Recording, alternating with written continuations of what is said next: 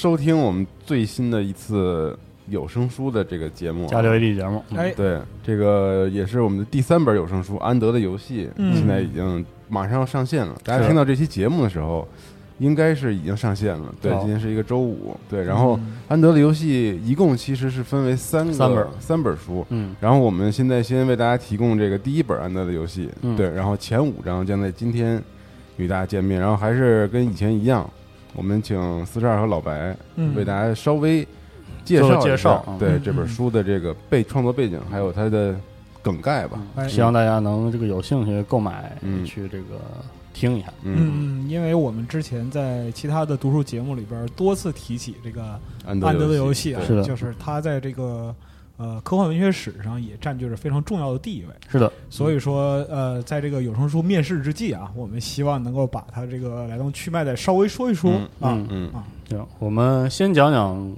安德的游戏这个故事的梗概，嗯然后再说一下这本书为什么很重要，或者说在哪里精彩。嗯呃，这个安德的游戏，呃，简单来说就是主角是一个叫安德鲁维京的小男孩儿，对。嗯然后他是他们家的第三个娃儿，嗯。然后这个比较特殊，因为在这个安德的游戏这个未来啊，嗯。人类呢因为这个人类文明的人口爆炸呢，就嗯执行非常严格的计划生育政策，嗯。所以一般一家是不允许超过两个娃儿的嗯，嗯。啊。然后但是呢，这但他是第三个孩子，哎，他是第三个孩子。嗯。但是呢，因为这个当时的地球的这个联邦政府啊，发现人类文明面临着威胁，嗯。面临着外星文明的入侵，嗯。所以呢，他们就启动了一个计划，希望这个征召这个军事神童、哎，军事神童，军事神童嗯来这就个成为他们的指挥指挥者。人间最强工具人，嗯。哎，对，然后呢，他们一找呢，就发现呢，有美国啊有这么一家，就是这个维京家啊，已经就是已经有呃两两个娃了，嗯。一个是这个大男孩叫彼得，嗯。然后还有一个小一个女孩叫这个瓦伦蒂。嗯。这两个孩子呢，从这个测试来看，真的就符合，而且是最符合了那档哦啊，符合标准，符合标准。嗯。但是呢，这个彼得啊，就情绪比较暴，嗯，比较暴力。嗯。对，好，这就不是这个好的指挥官的人选。哎，然后这个姑娘呢，特别温柔，嗯。特别体贴，这也不是上战场的人。嗯两于是个极端，哎，这个这个国际舰队啊，就是负责这个防御工作的国际舰队说，那我破格允许你这家再生一个，这个哦这个孩子哦，因为你们家这个哎，对，这两个孩子表现好，所以认为你们家有这基因，有这这潜力，特批嗯。哦，特批再生一个这个孩子，哦因为他是最小了，所以叫 Ender，哦，是那个哎嗯 Ender，Ender，但是嗯。Ender 还有个同义就是终结者，终结者，终结者，嗯。都是又是最小的孩子。嗯，生完这个再不生了，再不生原来如此，是。嗯。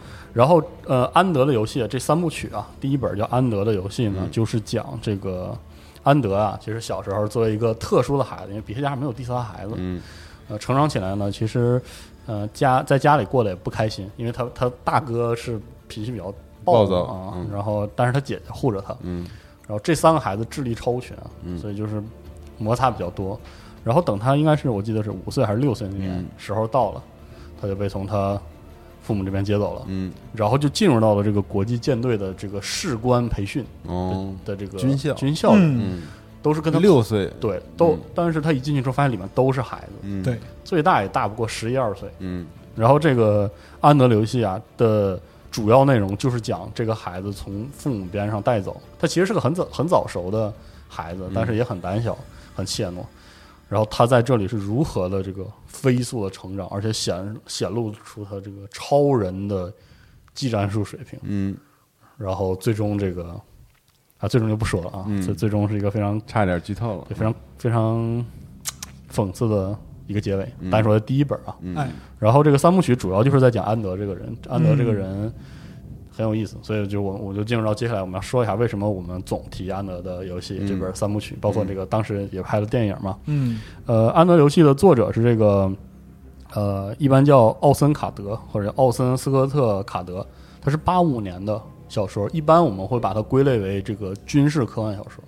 军事科对，幻一般呃，它是个很严格意义上的军事科幻小说，哦，因为它的主要内容基本上就是军事行动。嗯。对。安德呃，安德游戏的话，主要是军旅生活。对，嗯，然后它是一本我个人啊，接下来就是我很个人的阅读感觉啊，它它是属于我不太喜欢的科幻小说那类，读起来是不会令人不是很令人舒服的。嗯，安德游戏在我看来是标志意义上的新浪潮小说嗯。啊。我们之前讲科幻文脉，我反复会说，这个在新浪潮时代啊，科幻进入了一次自省嗯，和这个呃怎么说呢，转向或者是多样性的变化。新的创新，对，形引式上引入了很多这个温柔的，嗯。然后这个心理的，甚至是迷茫的、颓废的嗯。这样思维，就是以前的这个科幻乐观啊，对以前的这个冲劲儿会逐渐的被被被被消磨掉了，或者至少在那个时代，大家觉得它就没有那么有意思了，哎啊没那么新鲜了。嗯。是的，安德的游戏呢，基本上符合这个调性，嗯。非而且是非常的符合这个调性。对，我认为它是一个在精神上，呃，继承了，就或者说也极好的表达了新浪潮思想的，就是一个主主张代表作。对，嗯因为你想沙丘的话，有点像是在形式上对。突破创新对。啊，它是一个外星上的嗯。中世纪故事。它这个环境开辟的很妙，对嗯，而安德的游戏就是在这种就是这种不自信、嗯，这种悲观、嗯，这种东西就这种情绪下，这种情绪是嗯。抒发的非常好的，因为这本书其实啊，安德游戏很精彩之处就在于这个不舒服，因为在这本书之中，你会看到一个孩子，就是人类文明为了拯救自己，会做出多冷酷的事情，是把一个孩子训练成一个战争的机器，从从他的父母那里夺走，夺走，嗯。然后在一个就是为了把其实就是军事化管理，为了把儿童变得不是儿童嗯。的一个完美的设施里，嗯。然后反复的锤炼他。嗯。打磨他，嗯，然后激发他的，潜力，确实激发他的潜力。你在里面看到的是人类无尽的可能，特别是在智力上，哦对。在在在思维上无尽的可能。嗯，就永远都能突破上限，是的，嗯。但是但是这本书你看的这个过程中，那种那种冷冰冰的军旅的生活，那种、那种一一层套一层的阴谋，对。骗孩子骗大人，嗯，对，来来回回的这套在一起，你就能感觉到哇，人类文明居然是如此的有力，这个力量是如此的冰冷。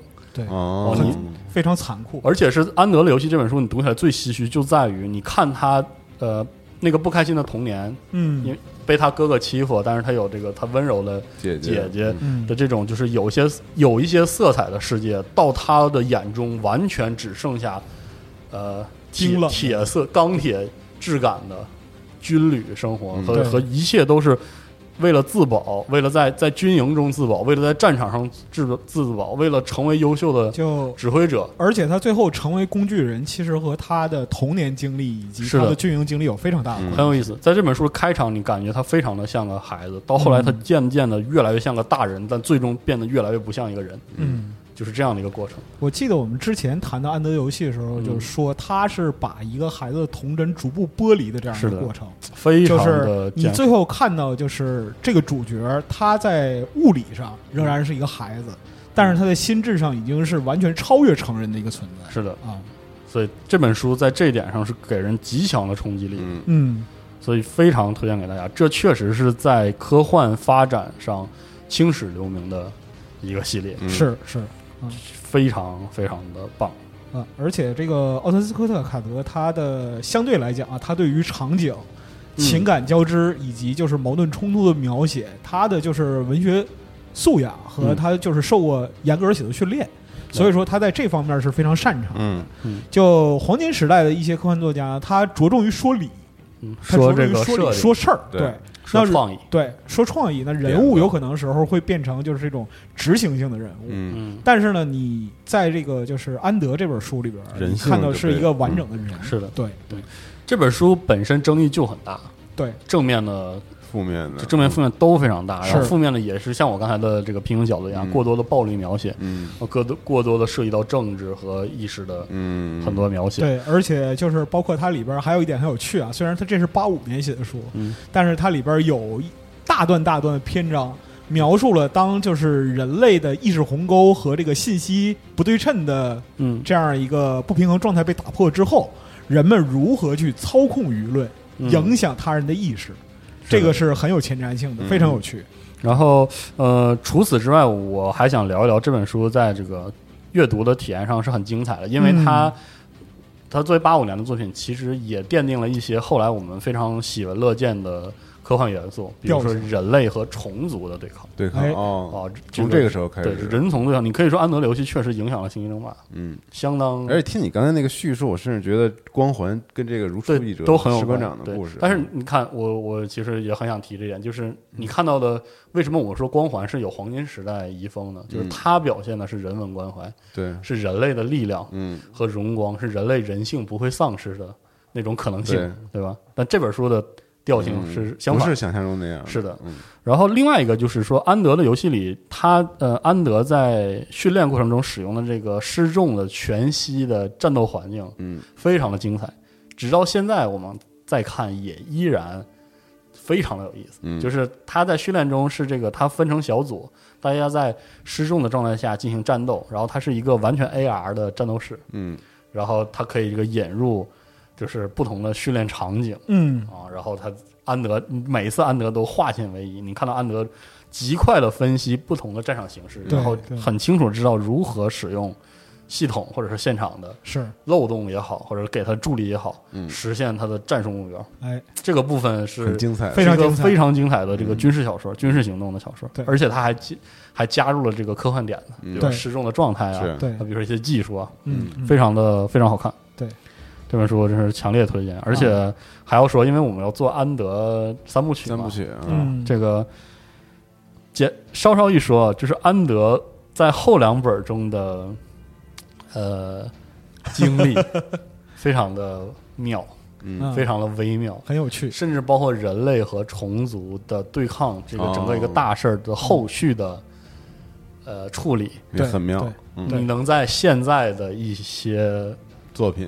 游戏里看到，游戏哦对对对，甚至比如说像战争机器啊、哎，哦，星际争霸，星际争霸都能看到一些类似的结果。包括就是哦很多观点，很多观点这都发生变化，比如质量效应，嗯，对我们就很多都哎是很多东西都在很多科幻作品的启蒙之作，看来是是。是非常棒啊！对，这是很有趣的地方。嗯。嗯。啊。另外一个就是我还想说两句的是，呃，我最开始看到安德的游戏的时候，其实我不自觉拿它和另一部作品来对比。嗯，这部作品是谁呢？是海因莱因的《幸存伞兵》。对嗯对就他们讲的是什么呢？都是在呃远离地球的舰队与外星生物对抗，拯救人类的命运。嗯但是就是读《星船伞兵》和读安德游戏的，你的体验是完全不一样的，嗯而且这种感觉非常之妙。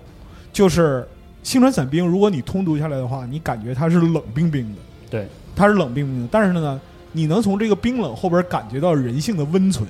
嗯而安德恰恰相反，他整篇都在说人性，嗯，但是说儿童的天真浪漫，他在说就是儿童应该体验到一个什么样的生活嗯，啊，他应该拥有什么样的故事，但是呢，最后给人的体验是非常偏偏不是，这个故事，偏偏不是这个故事。嗯所以说，我觉得这可能也是就新浪潮代表作一个特别典型的转变。你看《星船伞兵》里边，他讲的是什么呢？我们要活下去，这个事儿是是天经地义的，我们不管付出什么样的代价都要活下去。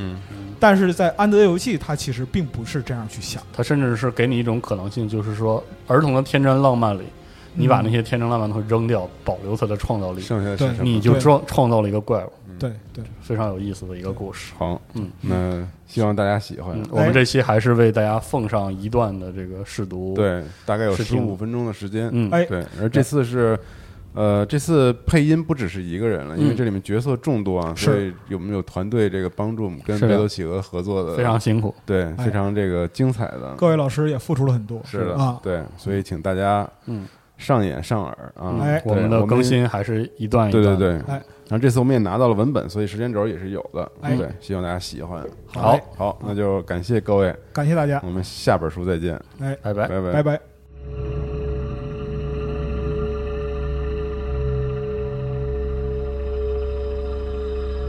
第六章：巨人的饮料。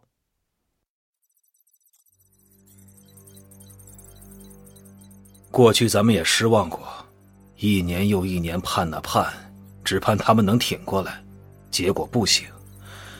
安德有个好处，不会拖咱那么久，估计过不了半年，他就会被开除。哦，这儿的事儿你难道没看见？他迷上了智力游戏，在巨人的饮料那一关卡住出不来了。这孩子是不是有点自杀倾向？这你可从来没提过。每个孩子早晚都会碰上巨人那一关。可安德揪住巨人不撒手，和皮纽尔一样。每个孩子都有可能在某些时候看上去有点像皮纽尔，自杀的却只有他一个。我不觉得这和巨人的饮料有什么关系。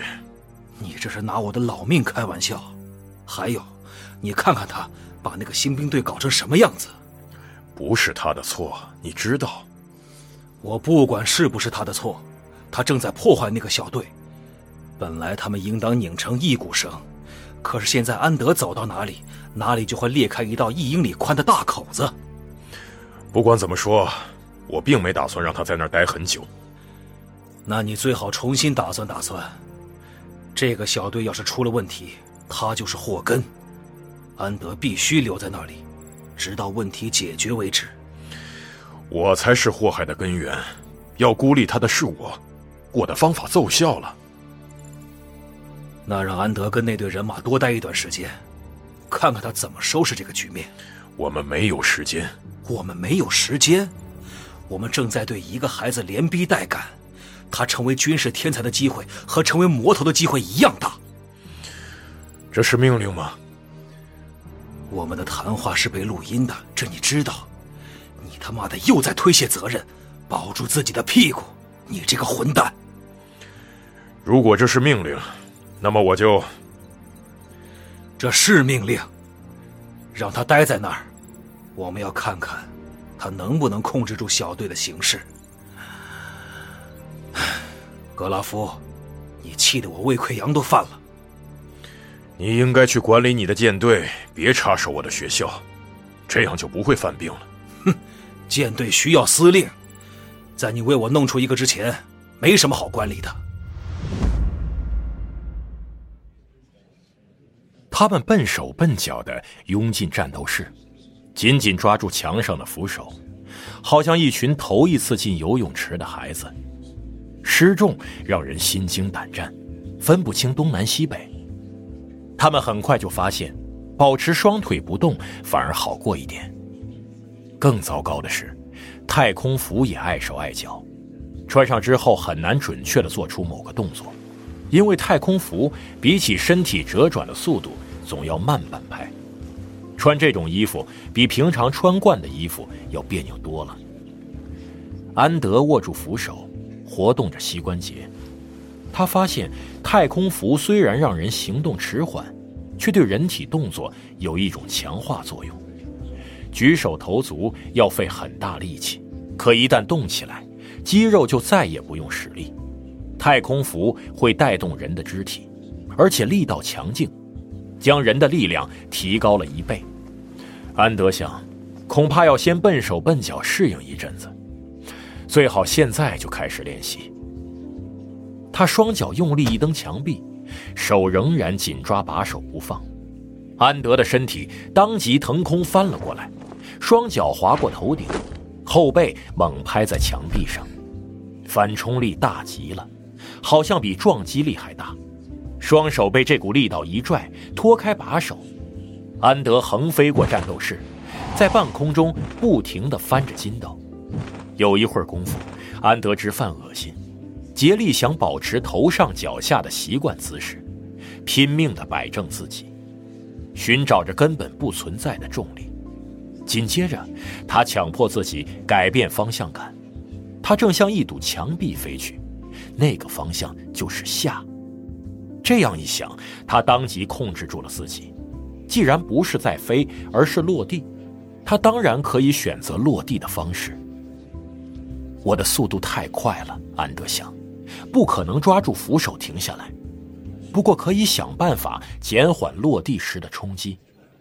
如果落地时来一个翻滚，双脚蹬地，再次飞弹出去，自己就可以改变飞行角度。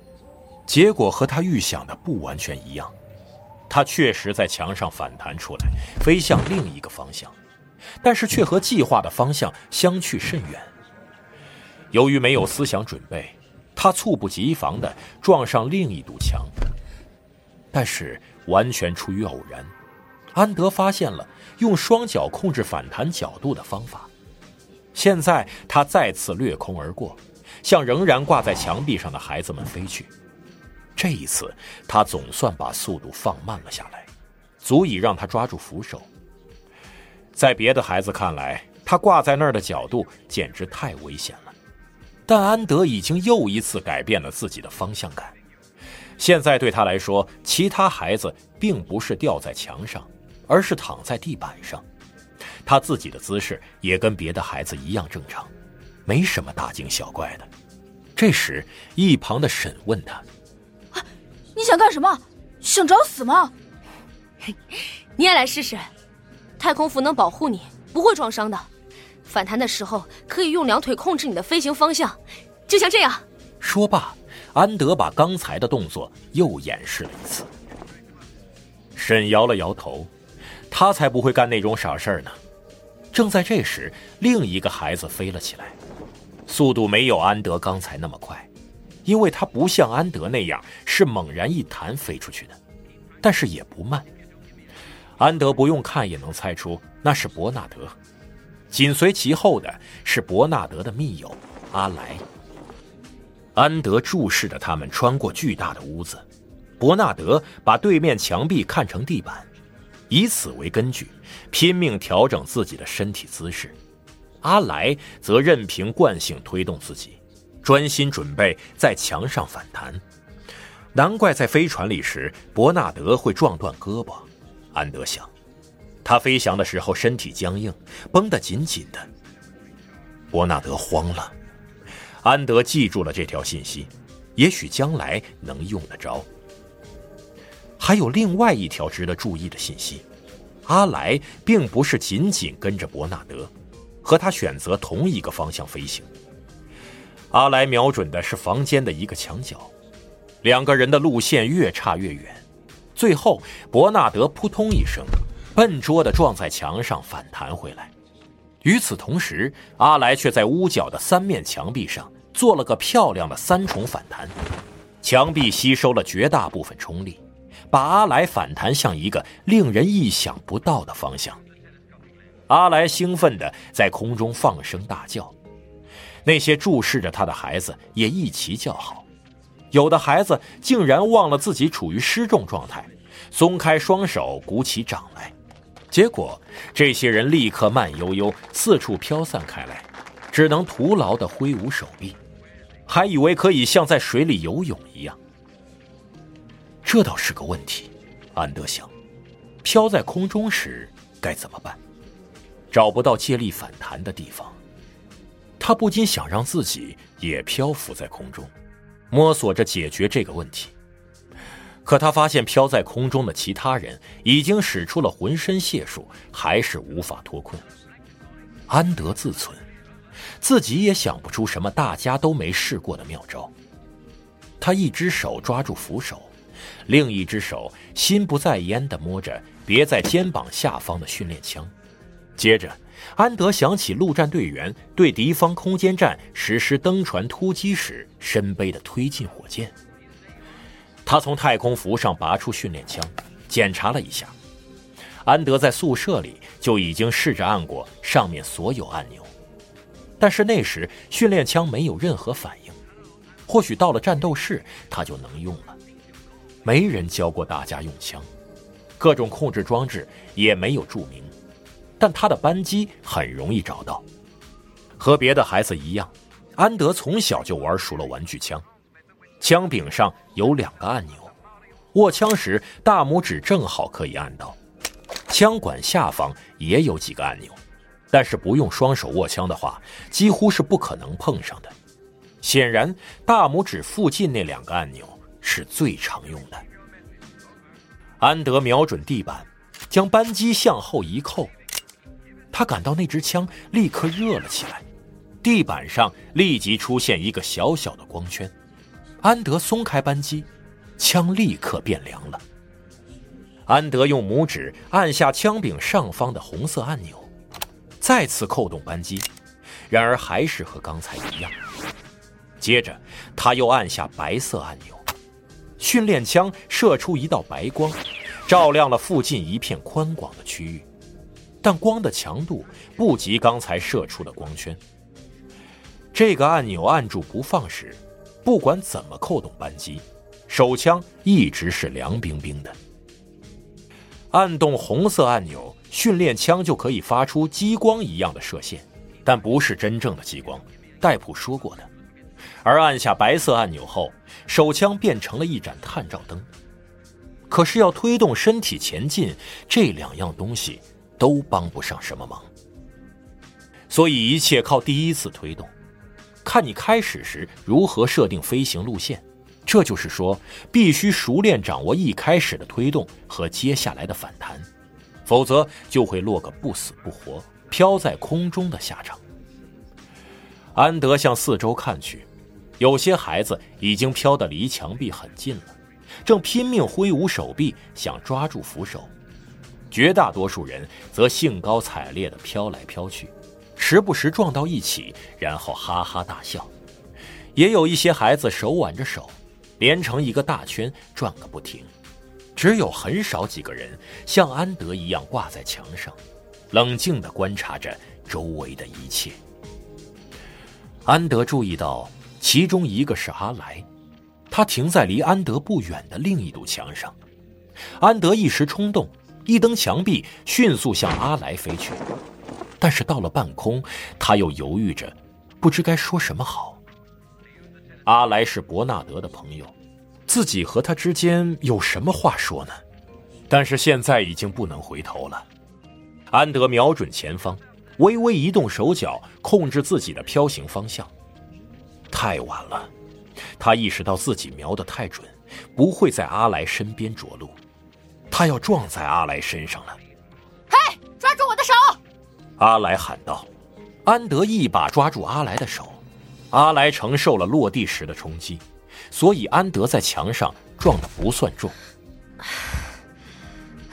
真棒，我们都该好好练练这些技巧。我也是这么想的。问题是，一飘出去以后就借不上力。要是咱们一起飞出去会怎么样？我们可以互相朝相反方向推对方。没错，没问题吗？说这话。也就是承认他们之间在其他方面还大有问题。我们能一块做点什么吗？安德的回答是伸出手握住阿来的手腕，准备发力冲出去。准备好了吗？走！两人发力冲出去时力度不一样，他们开始绕着对方打转。安德轻轻摆动了几下手臂和腿，他们慢了下来。安德又再做了一次。旋转停止了，现在两人平稳的在空中漂浮着。脑瓜里货色不少嘛，安德。阿来说：“这是一句相当高的称赞。”趁着咱们还没撞上那堆人，互相推一下吧。然后我们在那个墙角汇合。安德不愿意失去阿来这个通向敌人阵营的桥梁。厚道的人要受罚，用牛奶瓶收集臭屁。稳稳的，慢慢的。两人移动着身体，伸展开四肢，直到变成面对面、手对手、膝顶膝的朝着对方。推的时候需不需要把身子弓起来啊？我跟你一样，以前也没做过。两人猛地一推对方，推力所产生的速度比预想的大。安德一头撞上一堆漂浮着的孩子，最后落到一堵他没想去的墙上。他花了一点时间调整方向，找到那个他要和阿来汇合的角落。阿来正在飞向那里。安德选择了一条包括两次反弹的飞行路线，避开最大的一堆孩子。安德到达那个角落时，阿来已经把双臂搭在两个相邻的扶手上，挂在那儿装作打瞌睡。你赢了。嗯。我想看看你收集的臭屁啊！搁你柜子里了，你没发现吗？我还以为是我的袜子臭呢。我们已经不再穿袜子了。嗯，是啊。两人想起来了，他们都已经远离故乡，这种情绪把掌握空中飞行技术带来的兴奋冲淡了些。安德拔出手枪，对阿来演示他琢磨出来的两个按钮的作用。啊，要是你朝人射击，又会怎么样？我不知道。嗯，咱们来试试。可能会伤着人的。哎呀，我是说，我们可以互相朝腿上或者别的地方开一枪。我不是伯纳德，不会折磨小猫取乐。哦，哎呀，肯定不会太危险，不然他们也不会把这种手枪发给小孩子。可是我们已经是士兵了。哎呀，朝我脚上开一枪。不，你朝我开一枪吧。我们还是对射吧。他们开枪了，安德顿时觉得太空服的裤腿变成硬邦邦的。膝盖和脚踝处无法弯曲，动弹不得。冻住了，硬的跟块木板似的。我们去冻住几个家伙。咱们第一次开仗，我们和他们打。最好叫上伯纳德。哦，还有沈，那个扭屁股的小家伙。安德觉得阿来是在开玩笑。嘿，你要不是老夹紧屁眼儿，你也会扭起来的。走，叫上伯纳德和沈，把这些喜欢虫子的家伙。通通冻住。二十分钟后，除了安德、伯纳德、阿莱和沈之外，屋子里所有人都被冻住了。他们四个坐在一面墙上，高兴的又叫又闹，直到戴普走进来为止。看来你们已经学会如何使用你们的装备了，戴普说，随即摆弄了一下手里的一个控制器，所有的人都开始慢慢向他站着的那堵墙飘了过来。戴普移动进被冻住的孩子中间，在他们每个人身上碰一下，解冻他们的太空服。大家吵成一团，埋怨伯纳德和阿莱趁他们还没准备好就攻击他们，未免太不公平。那你们为什么还没准备好？你们领到装备的时间和他们一样长，像醉鸭一样学着扑腾的时间也一样长。少给我哼哼唧唧，开始训练。安德注意到。大家都以为这场战斗是伯纳德和阿莱领的头。嗯，这没什么。伯纳德心里清楚，是安德和阿莱一起发现了使用手枪的方法，而且安德和阿莱成了朋友。别人可能会觉得安德加入了伯纳德一伙，但事实却并非如此。安德加入了一个新的圈子——阿莱的小圈子。伯纳德同样入了这一伙。变化不是人人都明白，伯纳德仍然扯着嗓门嚷嚷，指使他的亲信干这干那。但是阿莱现在却和每个孩子的关系都很好。有时伯纳德气呼呼的要发作，阿莱就会开个小玩笑，让他平静下来。选举新兵队长的时候，阿莱几乎以全票当选。伯纳德生了几天闷气之后，也就不了了之。每个人都接受了这种新格局，这个小队不再划分成伯纳德的小圈子和圈外的安德等人，阿莱就是跨越这两个阵营的桥梁。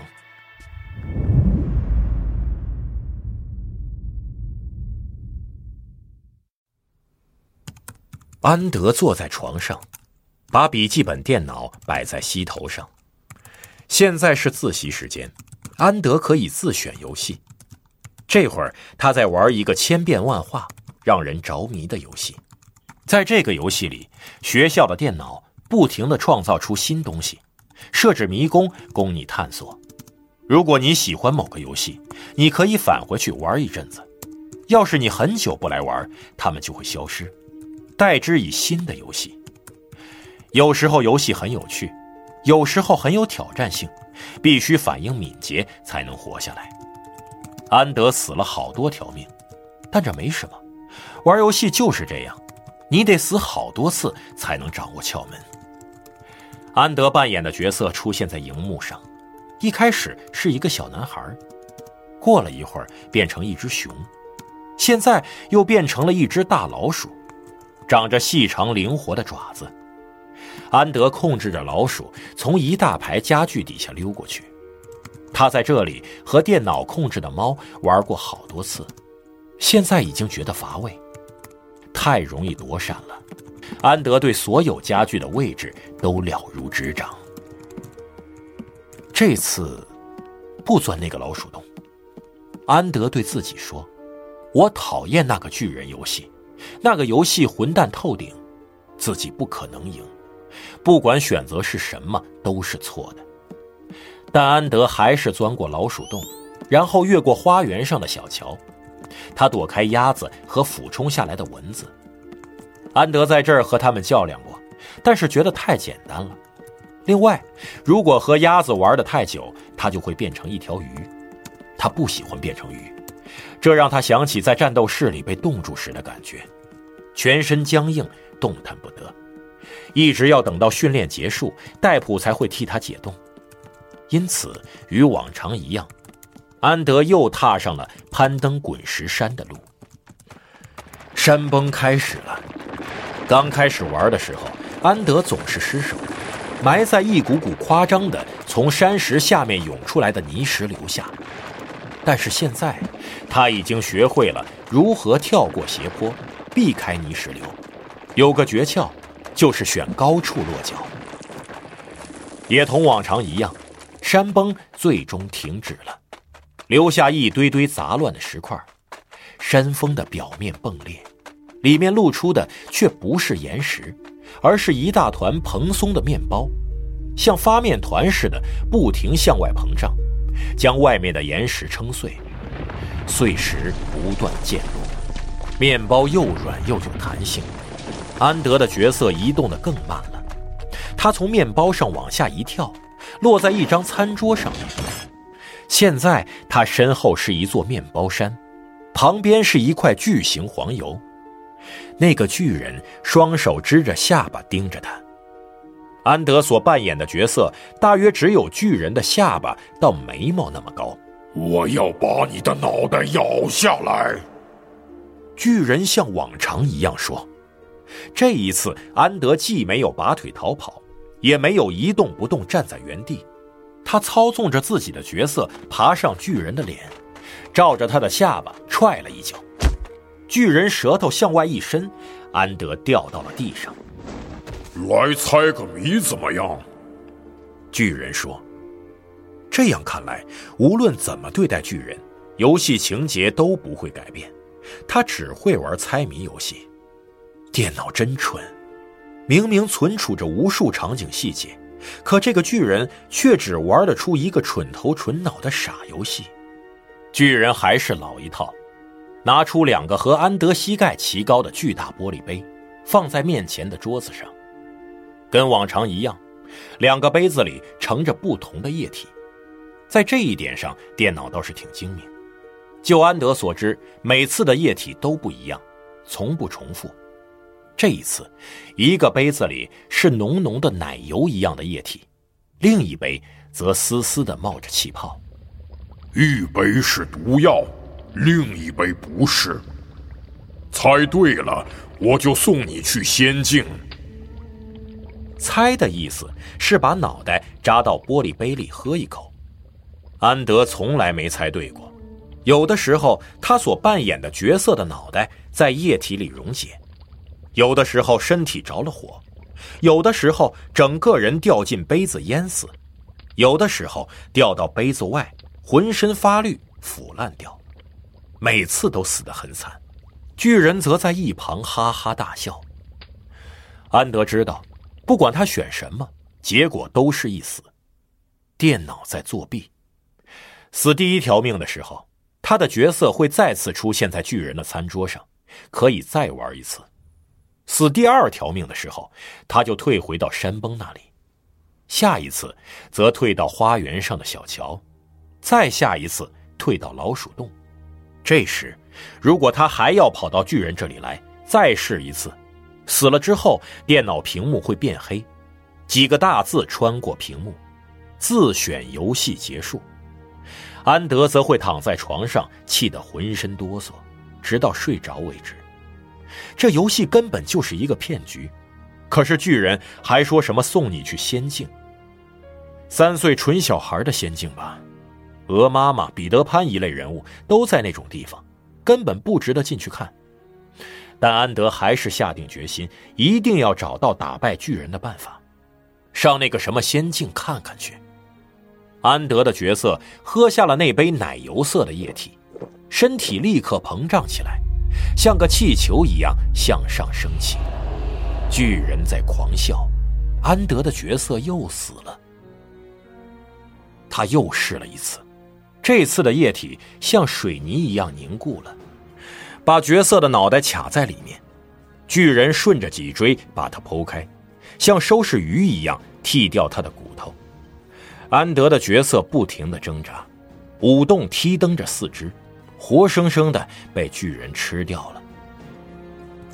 安德在山崩那个场景复活，他决定不再玩下去了，故意让泥石流将他埋住。这时他已经玩得大汗淋漓，万念俱灰。可用下一条命时，他仍然再一次跳上滚石山，直到他变成面包，然后站在巨人的餐桌上，面对盛着液体的两个杯子。安德注视着这两杯液体，有一杯冒着气泡，另一杯像大海一样泛着波涛。他猜想，他们各自会带来什么样的死亡方式？也许那个像大海一样的杯子。会冒出一条大鱼，把我吞下去。那杯冒泡的液体可能会使我窒息。我恨这个游戏，一点也不公平，既愚蠢又丑恶。安德这样想着。他没有把自己的头扎进其中一个水杯，而是一脚踢翻一只杯子，接着又踢翻了另一只。巨人大喊。